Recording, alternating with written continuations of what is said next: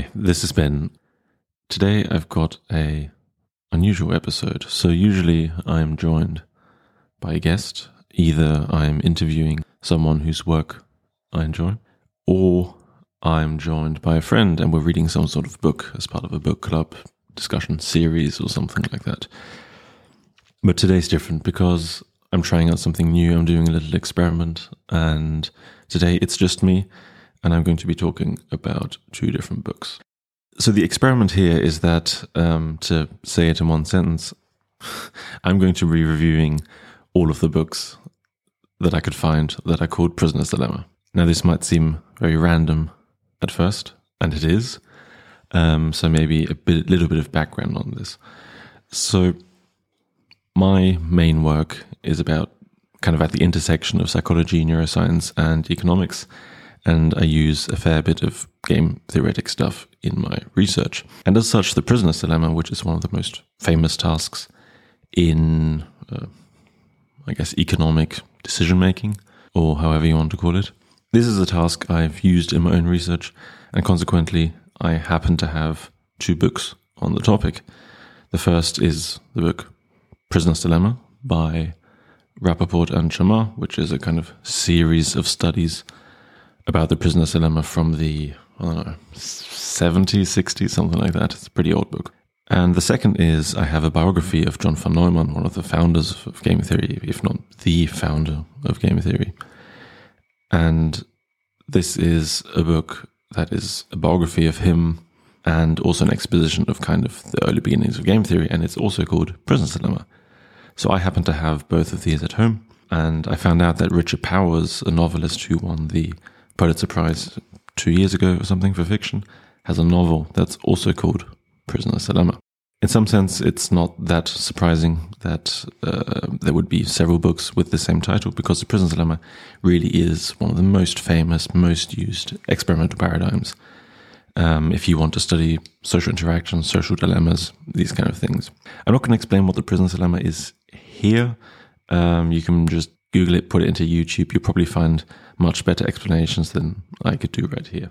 But anyway, so I had these three books at home, and I thought, oh, wouldn't it be kind of funny, a bit silly, as a kind of in between episode to do something where I just review these three books called Prisoner's Dilemma and yeah, just provide some insight, maybe help some people who have been curious about reading these and might not be sure whether it'd be worth it. And anyway, so I was kind of thinking or playing with the idea of reviewing these three books in one episode. And then I thought, what if there are more books called Prisoner's Dilemma? I mean, there are these three, but I haven't looked for them. I just happened to stumble across them in my research. And, but yeah, I haven't really done any systematic look into this.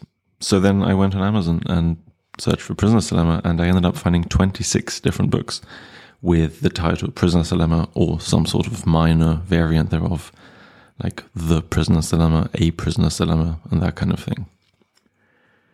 So then, because this was the dumbest thing I could possibly do, I decided that I'm going to review all of them. Now, I'm not going to review all of them in this one episode because it's something like 5,000 pages and costs like 450 euros to buy the books. But my plan is that um, starting from today, in the next, I don't know, two years or whatever, uh, occasionally I'll be throwing an episode in which I'll be reviewing two of those books. And the way I'll be doing this is I'll kind of be, I'll be pairing the shortest book and the longest book and the second shortest and the second longest book and so on and so forth. So then each uh, review episode is kind of going to be in similar length because the books covered should be roughly in the same length. And yeah, so that's what I'm doing. It's, as I said, I'm trying this out. It's a really dumb idea, which is probably why I decided to do it. But apart from the fact that it's just very silly to review 26 books with the same title, there's actually something slightly more to this, which is that I'm kind of hoping here that I'll learn something new about this task about this task that I'm using in my research. For example, in these 26 books I've found, there are, I don't know, at least like eight, I think, or something, books of fiction, maybe 10. I don't know, I haven't counted them. But there's quite a lot of novels and novellas and short stories and that kind of stuff.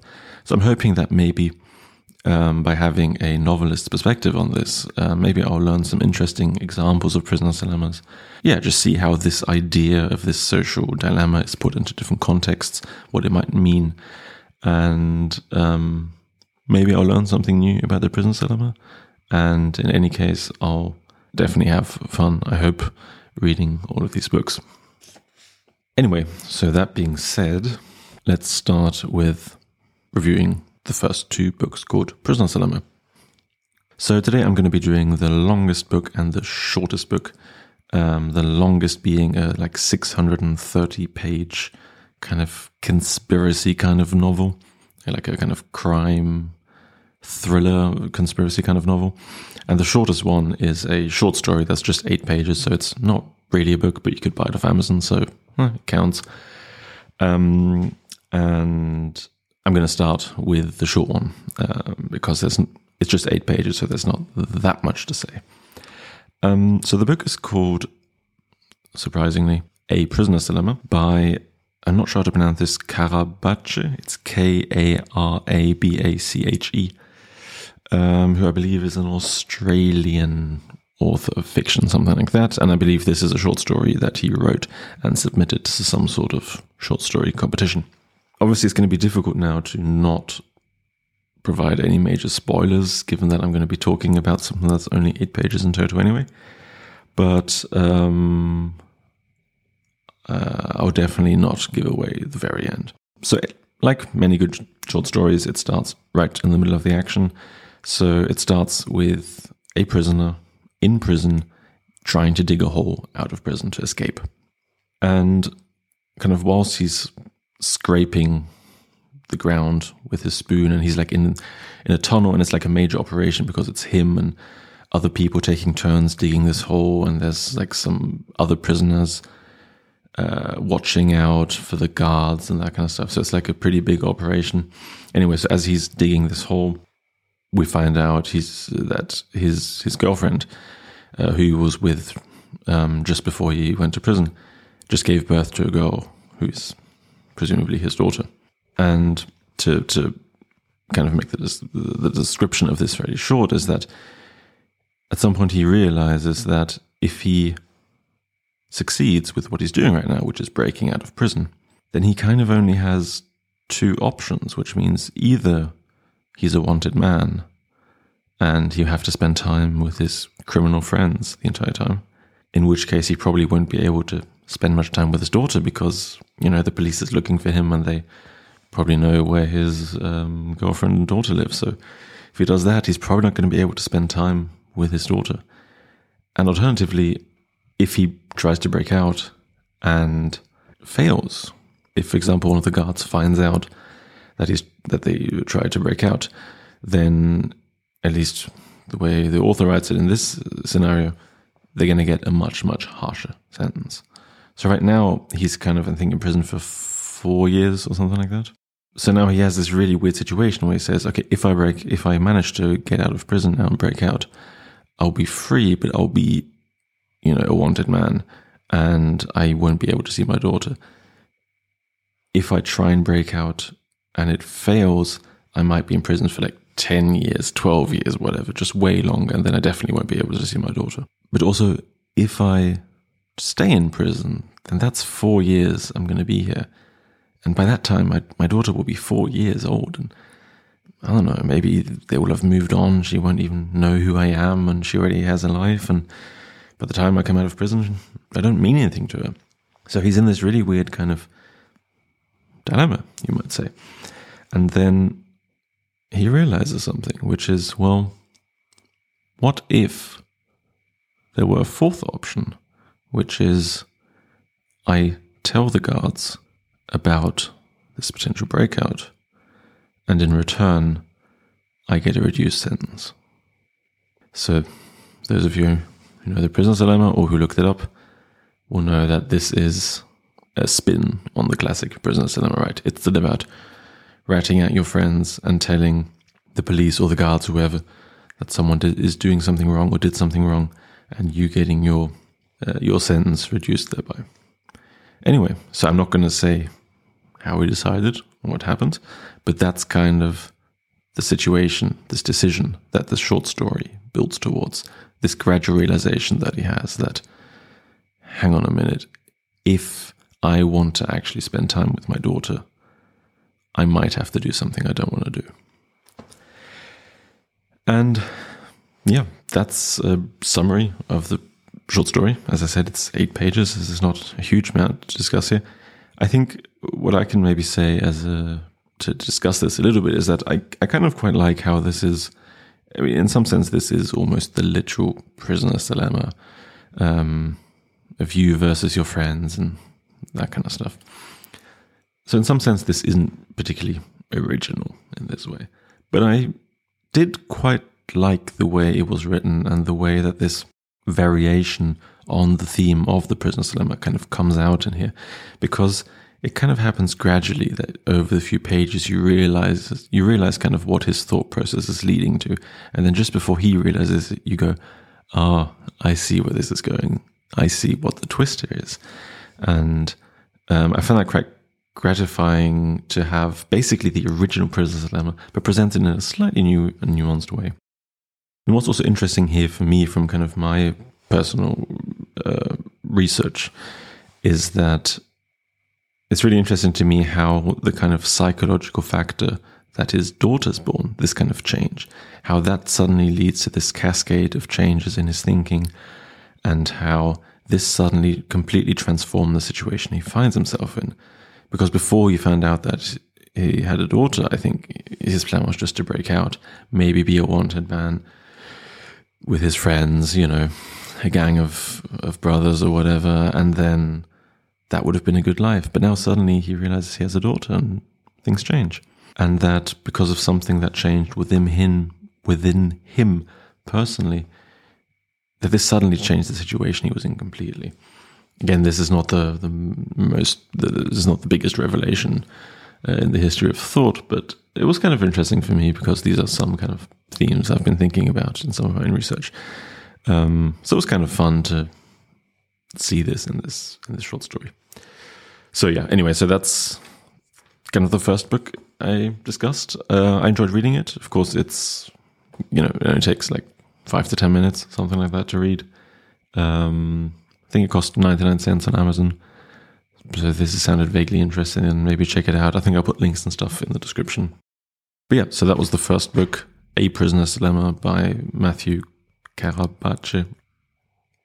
So that was the first book.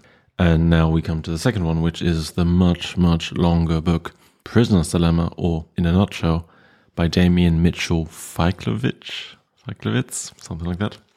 Yeah, so this is, you know, obviously a very different book. The other was a short story that was eight pages long. This is a 630 page thriller about, let's say, some sort of conspiracy going on. And so maybe I'm going to, I will just start kind of roughly explaining what the plot is and what's going on. And then we can get a bit more into the discussion of the actual book. The, the main character of this book, the kind of hero of this book, is a guy called Arnold Klischperhausen, which is supposed to be Dutch. And he is this kind of 25 year old complete genius, whiz kid, kind of mathematician slash economist who already has a PhD and um, is also was already hired by Vanderbilt University to start working as an assistant professor so he's basically this this complete genius kind of kid who everyone thinks is like you know he's he's gonna do the big thing. He's gonna find out something fantastic. When he was uh he you know he, he's from the netherlands but he did his bachelor's in physics and mathematics at the same time at mit then got a phd in economics from the university of chicago and is now at vanderbilt university. Um, you know having a faculty position at only 25 years old. And um, he was he's apparently a kind of a mathematical genius in that at MIT he took part in some competitions um, against other brilliant young mathematicians and he just blew everyone completely out of the way. They gave them problem after problem and he was the only one who was able to solve all of them and then he just kept solving lots and lots of problems until they gave him um, the oh god the Riemann hypothesis. I can't believe I've forgotten which one it is okay, so I'm, I've kind of forgotten. This is silly. I've kind of forgotten which problem, but anyway, one of the big millennium problems, one of the big outstanding mathemat- problems mathematics. Um, they gave him as a joke. Um, he couldn't solve it, but that was pretty much the only thing he could figure out in the course of a day or something. So yeah, that that's him. And then he he realized he didn't really like doing pure mathematics. He wanted to do something a bit more applied, and then ended up doing economics for some reason. And so yeah, he just started his job as a as a professor at Vanderbilt University, and he you know wants to do great science. That's what he came to do, and that's kind of what he wants to do. And very early on, he meets a young woman, someone who used to be his student, um, who he finds very attractive, and she drops. Uh, she has no really in, real interest in economics and is studying something completely different. She drops out of the course, and she asks him out for lunch, and he doesn't really want to do it because she was his former student, and you know all that kind of thing. Uh, but she's very insistent and borderline just harasses him until he goes to lunch with her. And so they go for lunch and eventually, uh, let's say, go for a few dates. She's very interested in him. You might even say a little bit too interested in him. Um, and he's kind of slightly uncomfortable with the situation, but he's very attracted to her. And then, because she also isn't actually his student anymore, at some point they start dating and end up in a relationship so yeah, so that's from his perspective. He's you know started this position, can now do real science, can really you know make a name for himself. He also has this this uh, fantastic, beautiful girlfriend, and from I think from his position now, everything seems pretty cool. Um, but it's pretty clear early on, not to him, but to to the reader, that his girlfriend is up to something. So I don't remember exactly whether this is obvious from the first time they talk or not, but very early on, it becomes clear that she's somehow being instructed to get to know this guy. She's not necessarily doing it because she, you know, per se wants to date him or get to know him or anything. She's playing some sort of game, and you, but you don't really know. Well, you have no idea what as the really.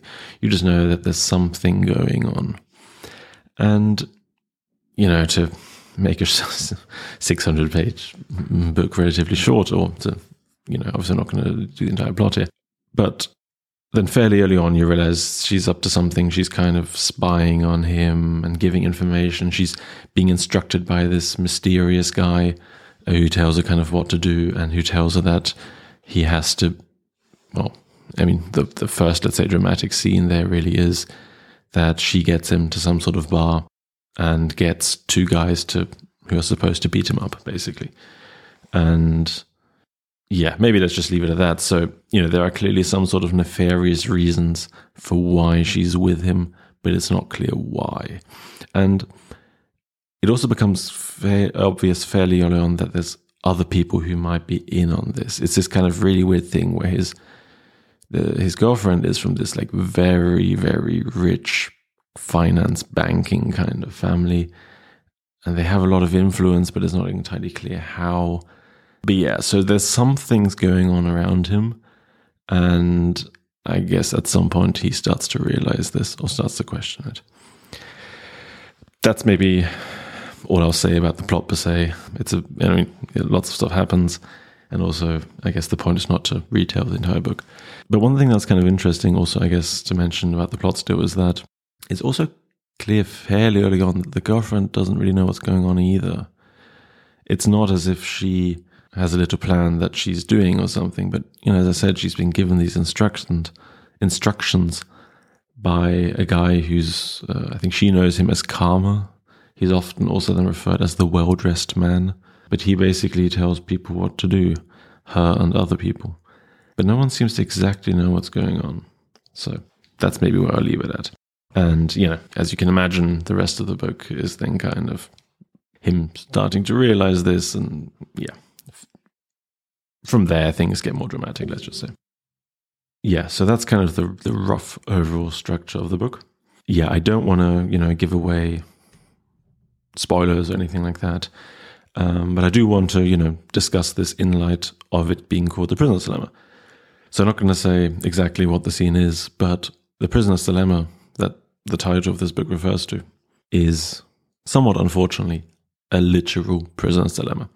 It's basically a cop makes a deal to two people who are being held in separate rooms, etc. It's pretty much exact retelling of the story, and that's kind of also part of that chapter where one of the criminals says like, "Hey, you're trying to pull the prisoner's dilemma on me. Like, don't be stupid." Um, and in the final chapter, there's a second prisoner's dilemma, which is, I guess, more generic dilemma that a prisoner finds himself in, but it's not really related to the game theory, you know, the game theoretic specific articulation of the prisoner's dilemma. So I found that just this aspect, just talking about the prisoner's dilemma aspect, slightly disappointing um, because you know it's the title of the book, and it's just a retelling of the literal prisoner's dilemma as it's uh, as it was almost originally conceived of. It's not even really the most important scene in which it's being used. So yeah, I was slightly, I was kind of hoping for, for a kind of cooler way that the prisoner's dilemma might be used in this way, rather than just literally the prisoner's dilemma. But yeah, anyway, so I want to comment a bit more about the book in general, though, because it's a kind of it's a frustrating book, and um, you know, it's but it also has. I mean, I want to point this out. It also does have good elements. So if I, you know, if I were to, you know, give this some sort of rating from zero to five, where zero, one to five, where one was the worst, five the best, I probably this is a three or something, because there were a lot of moments in this when I was majorly frustrated with the way it was written. But as a whole, it's 630 pages long, and there were a lot of parts that I liked. Some thrilling aspects. There were some, some good action scenes. Somehow the characters, although uh, I'll get more about this later. Some of them were written not particularly well, but somehow they still felt fairly alive. I felt, um, and I guess um, what I'll get to in a bit later is that even though I would only give this like a three out of five, I think with some fairly minor edits, this could probably be a four out of five because this is the big thing. The author is not a professional writer. The author, Damien Mitchell Feiklevic, is he works in finance or something like that. I mean, it's very it's very obvious when you read the book that he number one is educated in economics, and number two that he went to Vanderbilt University because Vanderbilt is, I hope, it's tongue in cheek, but it's made out as this like fantastic, great place in there where all the people are amazing. Um, it's the you know super prestigious university, and uh, I th- I mean I don't know much about Vanderbilt University, but uh, let's put it this way: I was surprised when a guy who's supposed to be the big economic or a big scientific genius of his day, who got a PhD from University of Chicago in economics, that he would choose to go to Vanderbilt University. I'm sure Vanderbilt has a great university, has a great reputation in the US. I think in Europe it's not really well known at all. Um, so maybe that's more of a kind of geographic difference. Um, but yeah, anyway, it's fairly obvious that the guy went to Vanderbilt University, the author, and um, that he studied economics and that he knows this stuff. And that's part of the problem in many cases because in a lot of cases, it seems like he really wanted to show that he knows this stuff. Now, some of it might fit with the main character because he's also a bit of a show off. But in general, yeah. Anyway, the, the, sorry, the point I was trying to make is that he's not a professional author, and this is self published. And it's fairly clear that he didn't have a professional editor look over this um, because there's quite a lot of stuff that he could have done that any editor would, would have pointed out and that would have shortened the book probably by like 100 pages and made it quite a bit better. There are some, ma- some major frustrations in the way that uh, there's a lot of repetition in there, in the sense that, especially in the beginning, it kind of actually stops towards the end, which is interesting. But especially in the beginning, he'll write something like, you know, someone will do something for a particular reason, and you can infer this from what they did. It's fairly obvious. But then he will again write why they did this. It's this really frustrating part where you just want him to cut out all the explanations of why someone was doing it because you already got it from the text.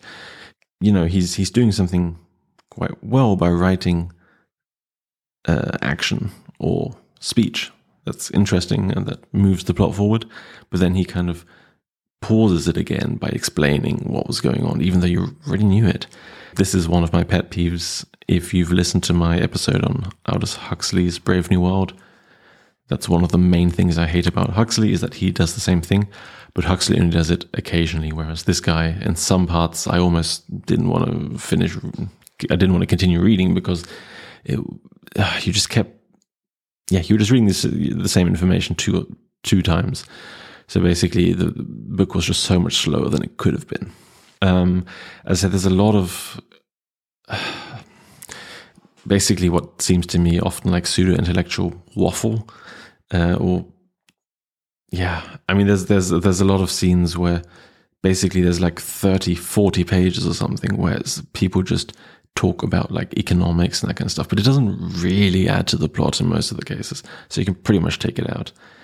Um, there's also something that's majorly frustrating in that people keep quoting authors and making allusions to films and books and that kind of stuff. Now, some of that actually, when you continue reading to the end, makes sense and is actually part of the plot and is actually quite cool, but only a very small proportion of that. Yeah, I don't want to make this too long, but that was again, there's it's another really frustrating part. Then the final part is that um, how shall I how shall I put this best? Uh, the guy likes describing the bodies of his female characters. Obviously, all the female characters that are important in this book are very attractive. Yeah, I mean, I don't need to go into too much detail here, but basically, if you could cut that out, that would be pretty nice. Also, um, I mean, to be fair, it's not that the, the female characters are actual characters. It's not just that they're just there for the way they look or whatever, but and he does also actually often describe the men as being very good looking too. So, but still, yeah, you, you, don't need that much description of how great someone's ass is or whatever. And that's basically those kind of, I think, five points or whatever that I just had about the repetition, the pseudo intellectual stuff, the quoting books and films, and then the comments about the, the bodies of the female characters the annoying thing is that that's really easy actually to take out. So it's kind of frustrating that it wasn't taken out because if you just had an had an editor would have looked over this, then the book could have probably been hundred pages shorter. And the thing is that there's actually a fair amount that I liked about the book. It's just because there were these like hundred pages of stuff that shouldn't have been there mixed into it. It just made it a bit slow and a bit of a slog.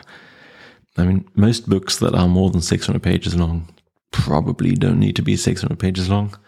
And this is definitely one of them. I think if he'd done all of that, shortened it to 500 pages, you mightn't have gotten, you might have gotten a pretty solid kind of conspiracy kind of thriller that uh, it doesn't quite actually work out in the end. It's a bit unbelievable once you actually read everything, but for the most part, it it was kind of fun. It's also there's some solid action scenes in there. It's actually funny at times.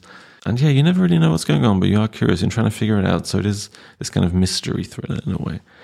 So, I, in some sense, I guess for a guy who wrote this while working as a finance finance person or whatever, pretty impressive, I think, to write like a thriller that's pretty good. And yeah, if he actually got an editor for this, this could probably be a pretty solid book. Like I'd say at least three and a half stars or something out of five if if you got an editor. Yeah, so those were basically the first two books I reviewed. The longest at 630 pages, the shortest at 8 pages. The short story was pretty solid, a fun little twist on the prisoner's dilemma, uh, and not much else, but you know, it's a short story, so it's limited space. And the second being this like pretty long and sometimes long winded conspiracy mystery kind of thriller that had some really good elements, some really not so great elements, uh, and I thought slightly disappointed on the Prisoner's Dilemma part. Although, to be fair, you know, obviously, I'm looking at this from a perspective that the authors authors probably didn't intend. They just wanted a cool title for their book, right? Um, they didn't necessarily intend to add an interesting commentary on the Prisoner's Dilemma for someone who's researching in the field.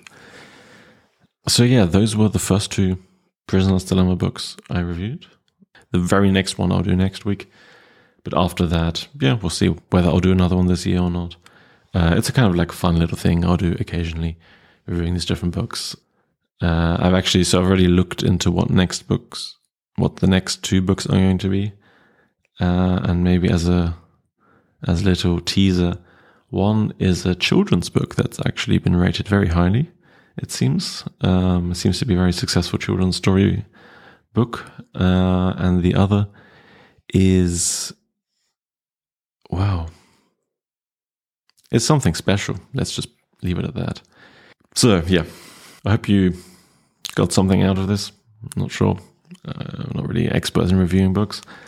Um, yeah, basically the short story might be worth reading if you're interested. The thriller is probably, uh, unless you have a very specific reason to read it to the end, might just be a bit too long. Although if you do read to the end, there are some nice kind of twists at the end. Um, anyway, yeah, hope you enjoyed that. And uh, not, I'll still do it. I'm going to review these books even if no one's listening.